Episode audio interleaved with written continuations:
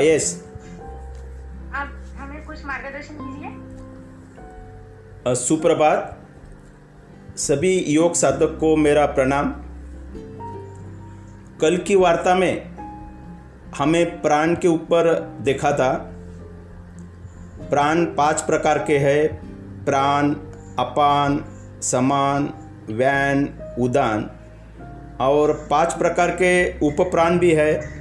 नाग कूर्म cooker, Devdatta और धनंजय। एक कल हमने देखा था। आज हम सात जो चक्र है हमारे शरीर में, वो सात चक्र देखने वाले हैं। आज जिसके बारे में संजय कुलकर्णी ने ध्यान लेते समय बात की थी, उसके बारे में आज हम देखेंगे। अभी जो सात चक्र हमारे शरीर में है, वो है पहले से हम देखेंगे जो पहला चक्र है, हमारी रीढ़ जहाँ ख़त्म होती है, वो रीढ़ के दो अंगुल ऊपर, नीचे भाग से वहाँ उसका स्थान है। उसका नाम है मूलाधार चक्र।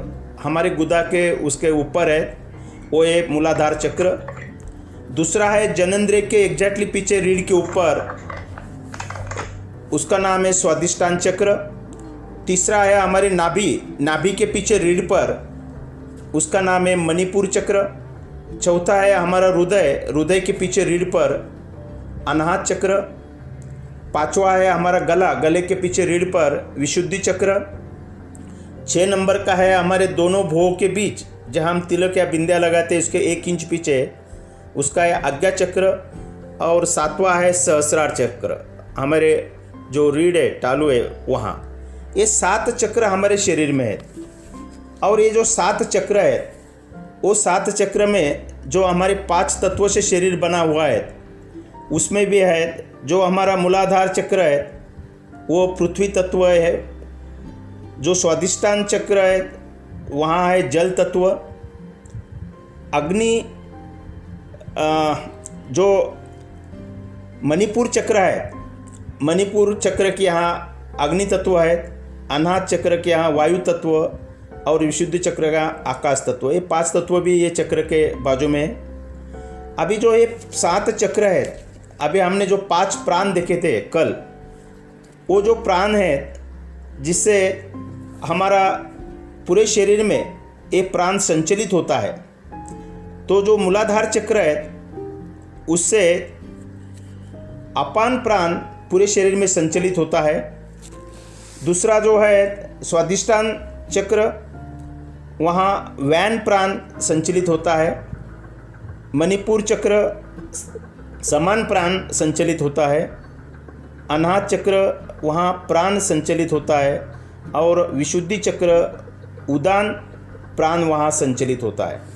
अभी जो पाँच प्राण हमने देखे हैं, वहाँ अपान प्राण, बोले जो मूलाधार चक्र के पास है, उससे नाभि से पैर के अंगूठे तक वहाँ उसका प्रभाव रहता है। संपूर्ण निष्कासन क्रियाएँ मलमूत्र त्याग, अति गति नीचे की ओर, ये उसका कार्य है। स्वादिष्टान चक्र में वैन प्राण है और उसका हमारे शरीर में जो प्राण संचलित होता है, वो पूरे शरीर में रक्त का भ्रमण करना, ये उसका कार्य है। तीसरा जो मणिपुर चक्र में समान प्राण है उससे नाभि से हृदय तक भोजन का रस निकालना तथा उसका शरीर में विचरण करना, ये उसका कार्य है। चौथा अनाथ चक्र में जो प्राण है, उसका कार्य है कण से हृदय तक हृदय को चलाना, शोषण क्रिया, भोजन के पचने की योग्य बनाना, वीर्य निर्माण। ये सब कार्य प्राण का है, जो अनाथ चक्र में स्थित है। पांचवा जो उदान प्राण है, वो हमारे विशुद्धि चक्र में है, और उसका कार्य है कंड से कपाल तक। हमारे जो कंड है, वो कपाल तक, उसका जो कार्य है, वैष्टि, प्राण की समष्टि, प्राण का संबंध, ये उसका सब कार्य है। ये जो पाँच प्राण है, लेकिन हमारा जो आज्ञा चक्र है छः नंबर का उसका भी जो कार्य है, हमारे शरीर में जो चलता है, वो जो ईड़ा, पिंगला और सुषुष्मा ये तीन नाड़ी है। ईड़ा बोले तो हमारे लेफ़्ट साइड का जो है, उससे वो रीढ़ से, अपने मूलाधार चक्र से आज्ञा चक्र तक स्थान है। पिंगला नाड़ी हमारे मूलाधार चक्र से आज्ञा चक्र तक दाई ओर है और सुषुष्मा नाड़ी वो दोनों के बीच में है। ये जो तीनों नाड़ियाँ है, ईड़ा, पिंगला सुषुष्मा उसका संगम यह आज्ञा चक्र पर होता है। यहाँ ध्यान करने से सभी चक्रों पर ध्यान के समान फल प्राप्त होते हैं और इससे दिव्य दृष्टि का भी उदय होता है। और सातवां जो चक्र है, हमारा सहस्रार चक्र, इसका स्थान है ब्रह्मरंध्र से ऊपर जो स्थान है, उससे इस पर ध्यान परम आनंददायक है। जो उत्कृष्ट ध्यान बोलते हैं, आनंद की जो टॉप मोस्ट ये सीमाएँ बोलते हैं, वो ध्यान यहाँ ससरार चक्र से मिलते हैं। ये सात चक्र हमारे शरीर में है। हम जो योगाभ्यास करते हैं दिन भर डेली, सुबह एक घंटा, उससे ये सात चक्र प्रभावित होते हैं और उससे ऊर्जा जो निकलती है, पूरा शरीर हमारा ऊर्जामय हो जाता है।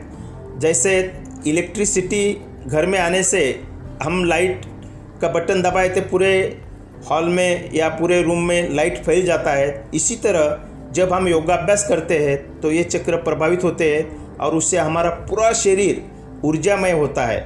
और इसलिए हमने अनुभव किया होगा सबने, जब हम योगाभ्यास रेगुलर करते हैं, डेली करते हैं तो हमारा पूरा दिन एकदम ऊर्जामय जाता है। दिन में आलस्य कभी आता है नहीं।